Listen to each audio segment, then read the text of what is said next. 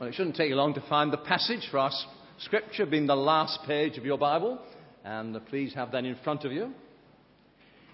It was an, an occasion at the Keswick Convention, and uh, I just preached, and a young man came rushing out to the front to have a word with me, and I, I was eager to find out. He looked so keen to speak to me. I could see he'd got something on his mind, and he said, I'm so glad you've done a great thing for me tonight. I've won a bet. I said, Pardon? Oh, he said it was an evangelical bet, no money involved, of course. But I've won a bet tonight. I bet my friend, who I brought for the first time, that you would mention both the England cricket team and Sheffield Wednesday in the course of your talk. And before you've been five minutes, said you mentioned them both. So I've, done a, I've won my bet. One of the nice things about having these two rather strands to your whatever it is bow is that when one's not doing well, sometimes the other comes to your fore. And when I'm feeling very depressed about the England cricket team, and wondering how on earth I shall welcome the associate vicar from Australia when he comes this week. May be difficult, I'll do my best. Uh, Sheffield Wednesday start surprisingly winning. That's one of the uh, unusual joys. And since it's a season of goodwill, I will congratulate Sheffield United on beating Arsenal. I'm always glad that anybody beats Arsenal, so particularly well played. Uh, the Blades. But I mentioned the Sheffield Wednesday, not because it's sort of, I always do, but because there's a phrase a phrase at the end of the book of the Revelation that you'll be surprised will link in. There are now three generations of the Hacking family that sit and watch uh, the owls. And uh, the first time I think my grandson went, he was delighted with two things. He, he discovered, first of all, that it was quite legitimate to shout. After all, his grandfather of age shouted his head off, so why couldn't he? And suddenly he discovered you can legitimately shout. And then he came across a phrase I hadn't realized. The only thing I say at a football match is, come on, come on. And for some time after that, whenever he saw me, he said, come on. He thought that was the limit of my conversation, which it more or less is. And strangely, here's my link in. I've wakened you up. Here's my link in. Come on is what the end of the Bible says. How many times that word comes and who's asking whom to come? You have a problem. There are two great statements I am coming soon. There in verse 7, there in verse 12. That's straight enough. That's Jesus talking about his coming. But look at verse 17. Who's addressing whom? The Spirit and the bride say, Come. To whom? Well, the first reading may well be to Jesus, because that seems obvious. And yet, you see, at the end of that verse, it talks about the thirsty coming, the one coming to get the water of life. So you could argue that in the rather remarkable verses at the end of the Bible, full of excitement, we are saying, Come on, come on. And as we end one year and start a new one, please, I do hope you don't get too excited about starting 2007. And if you must have uh, uh, fireworks, will you please stop at a reasonably early hour? For those of us who can't take it, you know, you, you will, won't you? I must confess, I was hoping the gale force winds might blow the fireworks away, but there we are. Uh, but if you are going to do it, sort of uh, do it quietly. No, nothing. Can you do fireworks quietly? Nothing will, will happen just because we've moved from one year to the next. My wife and I had 10 years ministry in Scotland, so we know all about the celebration for the new year. Uh, I complained to my Scottish friends that they, they kept a pagan festival. And my good Scottish friend said, The only difference between us Scots and you English is that we keep a pagan festival in a pagan way, you keep a Christian festival in a pagan way. So perhaps we are better than you are. So there you are, you can ponder that truth. But however you start a new year, come on, come, Lord Jesus. Now, where does this fit? If you've been coming to the little morning series I've done from Isaiah, and it's been a great privilege to have a, a little run in the pulpit, as it were. I've been doing those words from Isaiah, the great promises that Christ would come. Emmanuel, son of David, king and a man. And we're not finished, you see. Did you notice in this passage in verse 16? I am the root and the offspring of David and the bright morning star. Here's the fulfillment of all that Isaiah saw. Remember, he only saw one coming. He didn't know then that there were going to be two comings. God would come into the world. Emmanuel, Messiah, son of David. And one little passage we didn't really get time to do in our trip through Isaiah and the coming of Jesus is the promise that makes, that is fulfilled here. Chapter 11 of Isaiah A shoot will come up from the stump of Jesse, from his roots a branch will bear fruit. And that promise is all the more significant because it comes just after the end of chapter 10 of Isaiah, which is all to do with the fall of Assyria. The Lord Almighty will lop off the boughs with great power. The lofty trees will be felled. The tall ones will be brought low. He will cut down the forest thickets with an axe. That's Assyria.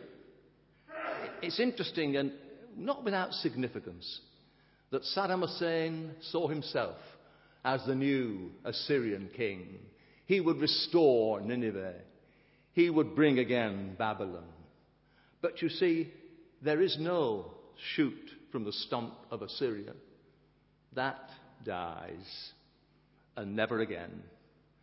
And whatever your views on what's happening in Iraq at the moment, we recognize the justice and the sovereignty of God in many ways. There's no way back for that kind of kingdom. But you see, from the other, they're the root and offspring of David, there will he will one day come, and then he'll be manifestly King, God with us, and the whole world will know it. That's why I can look forward to 2007 with some confidence. Now, there are two themes that run through these verses.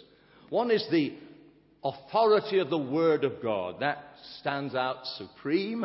And the second is the supremacy of God's work of grace. And those two themes are the themes I just want to spend a few minutes on as we end 2006. The final authority of God's Word and the final act of God's work. The final authority of God's Word. Do you know what I think was one of the most remarkable statements of Jesus? He on one occasion said in Mark 13, listen to these words, don't just let them sort of get to you and, and make you quite astounded.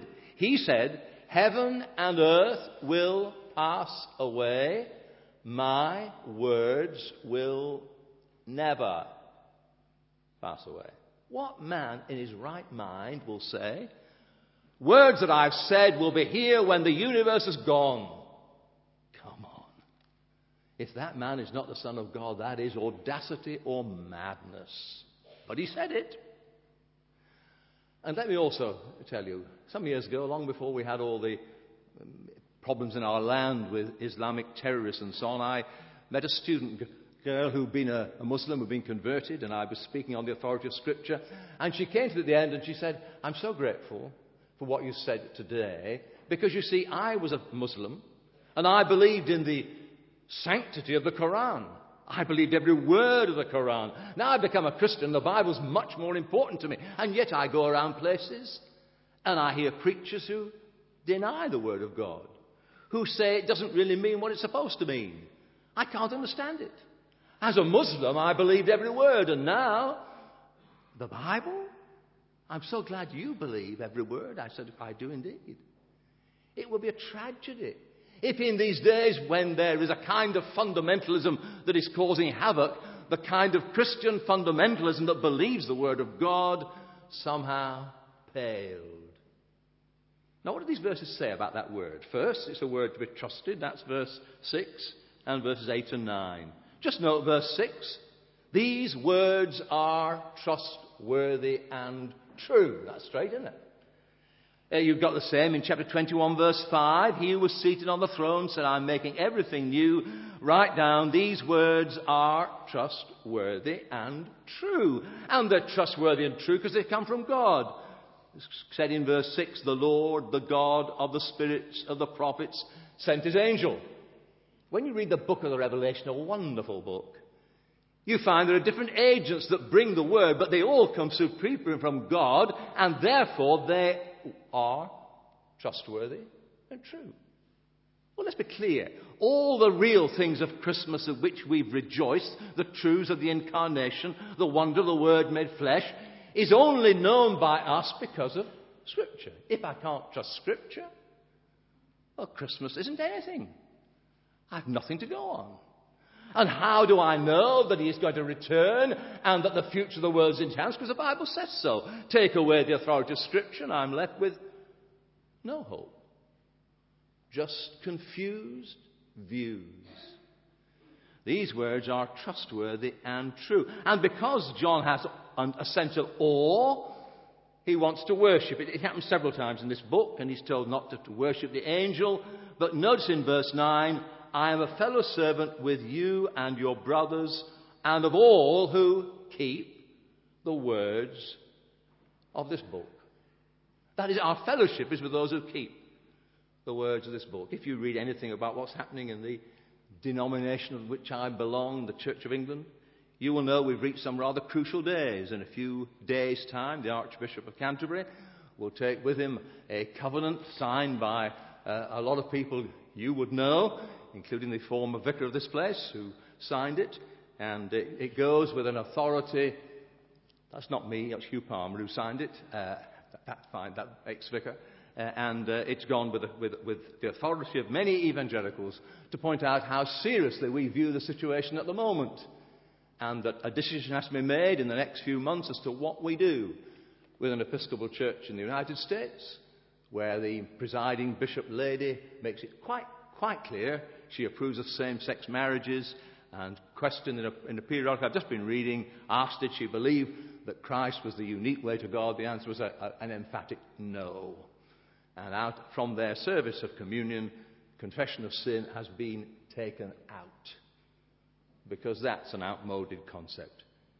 And Mike, Michael uh, Nazir Ali, the Bishop of Rochester, who signed that uh, covenant, which has gone to the Archbishop, points out very clearly we now have two churches in the same communion. One that takes its authority from Scripture, the other which takes its authority from the culture of our day and makes Scripture fit where necessary.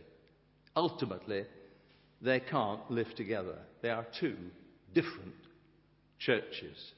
And Christian fellowship is with those who keep the Word of God, a word to be trusted. So for your prayers, do pray.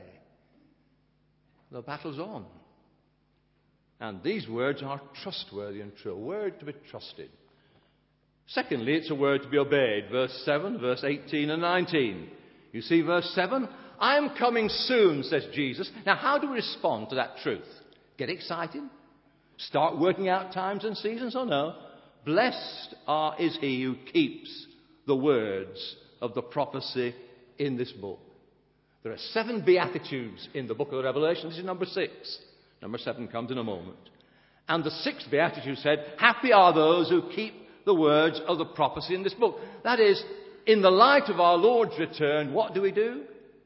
Get back to the Bible, be true to Scripture, Live by it, for these words are to be obeyed. For those who remember my ministry here, I used often to quote a verse that said you should write it in red in your Bible, Deuteronomy 29 29. If you've not done it yet, do it. It should be there in red. Here it is the secret things belong to the Lord our God. Leave them there. That's me. That's not in Scripture. The secret things belong to the Lord our God, but the things revealed belong to us and to our children forever, that we may follow the words of this law. I was intrigued by the people who sometimes say to me, you know, Vicar, Philip, my problem is the bits of the Bible I don't understand. I always say, I disagree profoundly. My problem is the bits of the Bible I do understand. The bits I don't understand I can leave, but the bits I do understand disturb me. I must do something about them, a word to be obeyed. And just glance on to verse 18 and 19 and please hold it. If you think about three minutes ago I was being hard about differences in our communion, just read verses 18 and 19. What John brings out about those who add to the words of Scripture and those who take away the words of Scripture. Oh, yes, I know this is the end of the book of the Revelation, but it's also the end of Scripture.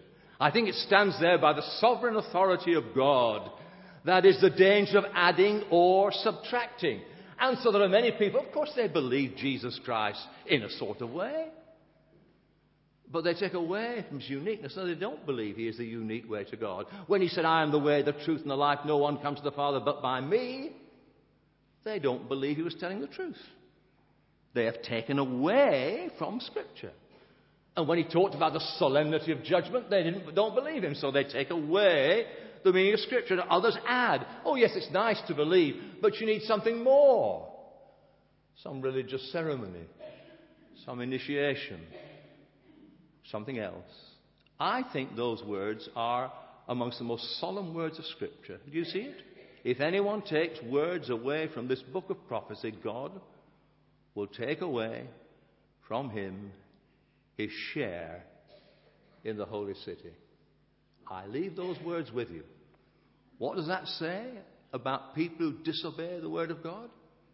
Who take away the authority? We are dealing with eternal issues.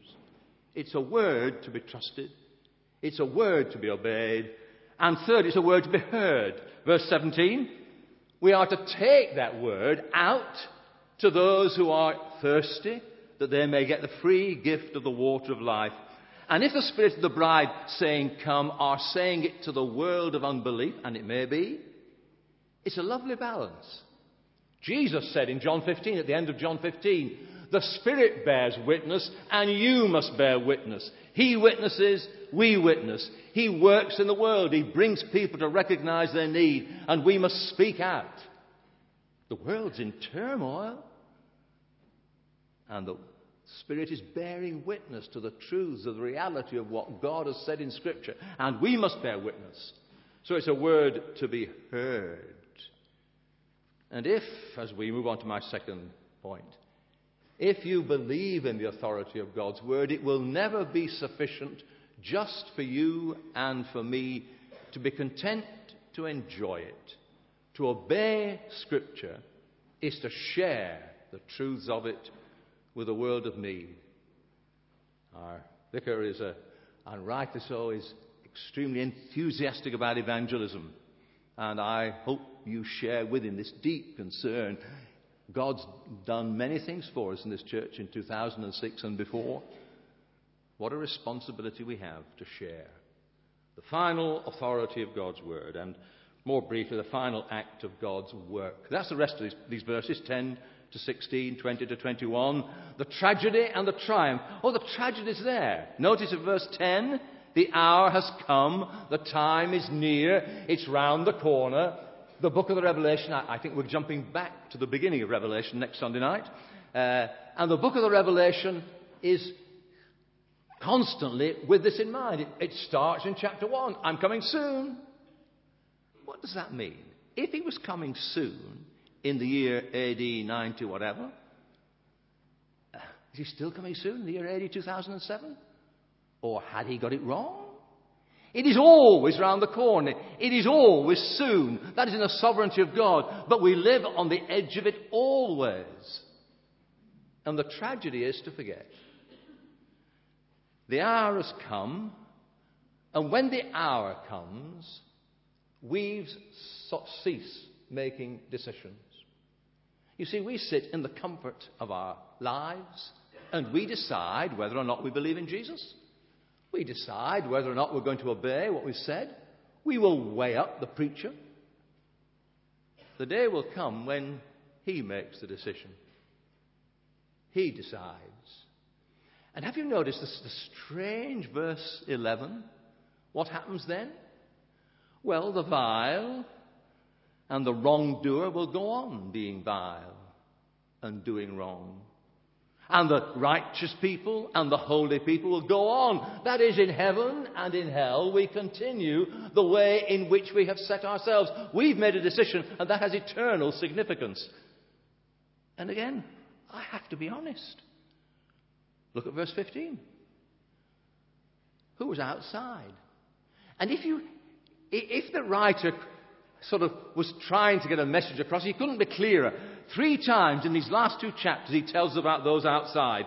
Chapter 21, verse 8, a long list the cowardly, the unbelieving, the vile. Here again, a long list outside are. And in chapter 21, at the end of the chapter, nothing impure will ever enter it, only those who are written in the Lamb's book of life. Why is it we don't see it? Why is it that the doctrine that is in greatest disarray today is the doctrine of final judgment? Why is it that we somehow can't live with it? Well, partly because we all know that uh, by nature we're all in these lists somewhere. We don't uh, qualify for all of these terrible things. I'm not going to go through them all. But we know that that's where we should be by nature, and therefore we find it almost difficult to point out that some people will be there forever. And that is a solemn thought, a very solemn thought. But I cannot take Scripture seriously. If I want all the joys of what lies inside, then I have to be prepared to listen to the fact that there will be those outside. If I want the truth of heaven, then I must have to accept the other truth, which is quite clearly there. And that's a tragedy. And because of that tragedy, just two things. One for which we may not be responsible. Those who commend a way of life that these verses say characterizes hell are, I believe, in the danger of awesome judgment. If the Bible calls it something that takes people to hell, and if I commend it, then what I, how I stand before God, I do not know. That's for others. What about you and me? If I recognize that there are those who will be outside because they have not accepted the truth of the gospel, doesn't it give a new sense of urgency when you pass from one year end to the beginning of a new year? Sometimes when I think about saying, Come, Lord Jesus, a bit of me wants to say, Please, Lord, not just yet. See, there are people I know are not yet yours, whom I love deeply. Please, Lord, hang on a bit. No, come on this time. But you see, He's sovereign in that. My urgency should be to try to reach them. There's a tragedy, but finally, let's, on the, on the good note, the triumph. But you need the two together. Where's the triumph? Well, it's the triumph of the people of God. Who are the ones who'll be there? Verse 14. Blessed are. Have you noticed the difference? It's not here a list of good virtues. It's those who wash their robes that they may have the right to the tree of life and may go through the gates into the city. Oh, yes, that will include people who once were dogs, magic arts, sexually immoral, murderers who've been converted, who've come to acknowledge their need, who've washed their robes. Oh, yes, and there'll be self righteous people who won't be there because they thought they didn't need to wash their robes. As you come to the end of the year, can I ask you, can you say that you are one of those whose robes have been washed? You acknowledge to the sovereign Lord who sent his Son to die on the cross for you that your only hope is in him and the grace has been operative in your life? And if it's going to be a triumph for those who belong, names written in the Lamb's Book of Life, it is, of course, supremely a triumph for our Lord Himself. I am coming soon. Twice He says it. My reward is with me. I am the Alpha and the Omega. And He will give the reward not of uh, that we deserve it, but the reward of that wonderful promise that as we trust in Him, as we own Him as King, we shall share in that final glory. For you see, he is, verse 16, the root and the offspring of David and the bright morning star. I know very little about the heavens. Every now and again I look up and see the beauty of the stars, but I know very little about them. What I do know about this is that I look to 2007, I'm moving towards the brightest star that ever there was. I did speak briefly this morning to John and Jane, who were here to worship, and it just struck me as I, as I thought their son in law, tragically taken away at the age of 28, a person who had come to faith in Jesus, who very much believed in him. Sad for us, glory for him. But it was just a reminder for me to remind you as we look on to the next year, we never know we never know. Very soon we're going to sing a line of a hymn which says, Till he returns or calls me home. Which will come first? I don't know. When you get to our advanced years, it looks that the odds are that we shall be called home before he returns. But that's a lack of faith because he might come tomorrow. But it is a reminder to us I should be ready today. Whenever Jesus talked about his return, he talked about not plotting times, but actually being ready now. So I say to you on this last day of 2006, I do wish you all a very happy new year. I trust that many things that you plan to do will mature in the next year. No, I don't wish it to be a year free of pain and problems because it's often through pain and problems that we mature in the faith. Foolish to suggest. Jane reminded me this morning of the text we talked about before that God works for the good of those who trust in Him in all things. And He can actually work through tragedy and sorrow, as well as excitement and happiness. But whatever, we look to that day. If we are sure that our robes have been washed, we look forward to that day when He returns and we say, Amen. Come, Lord Jesus. Let's pray.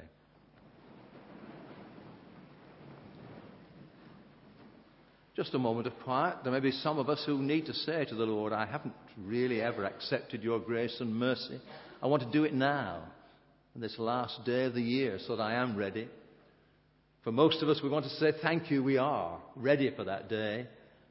And we want to pray that we might be more eager to reach the lost.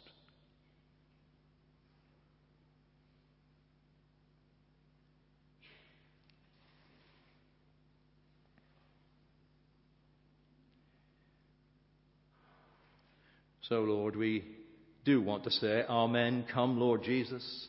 We know that day will be the great day.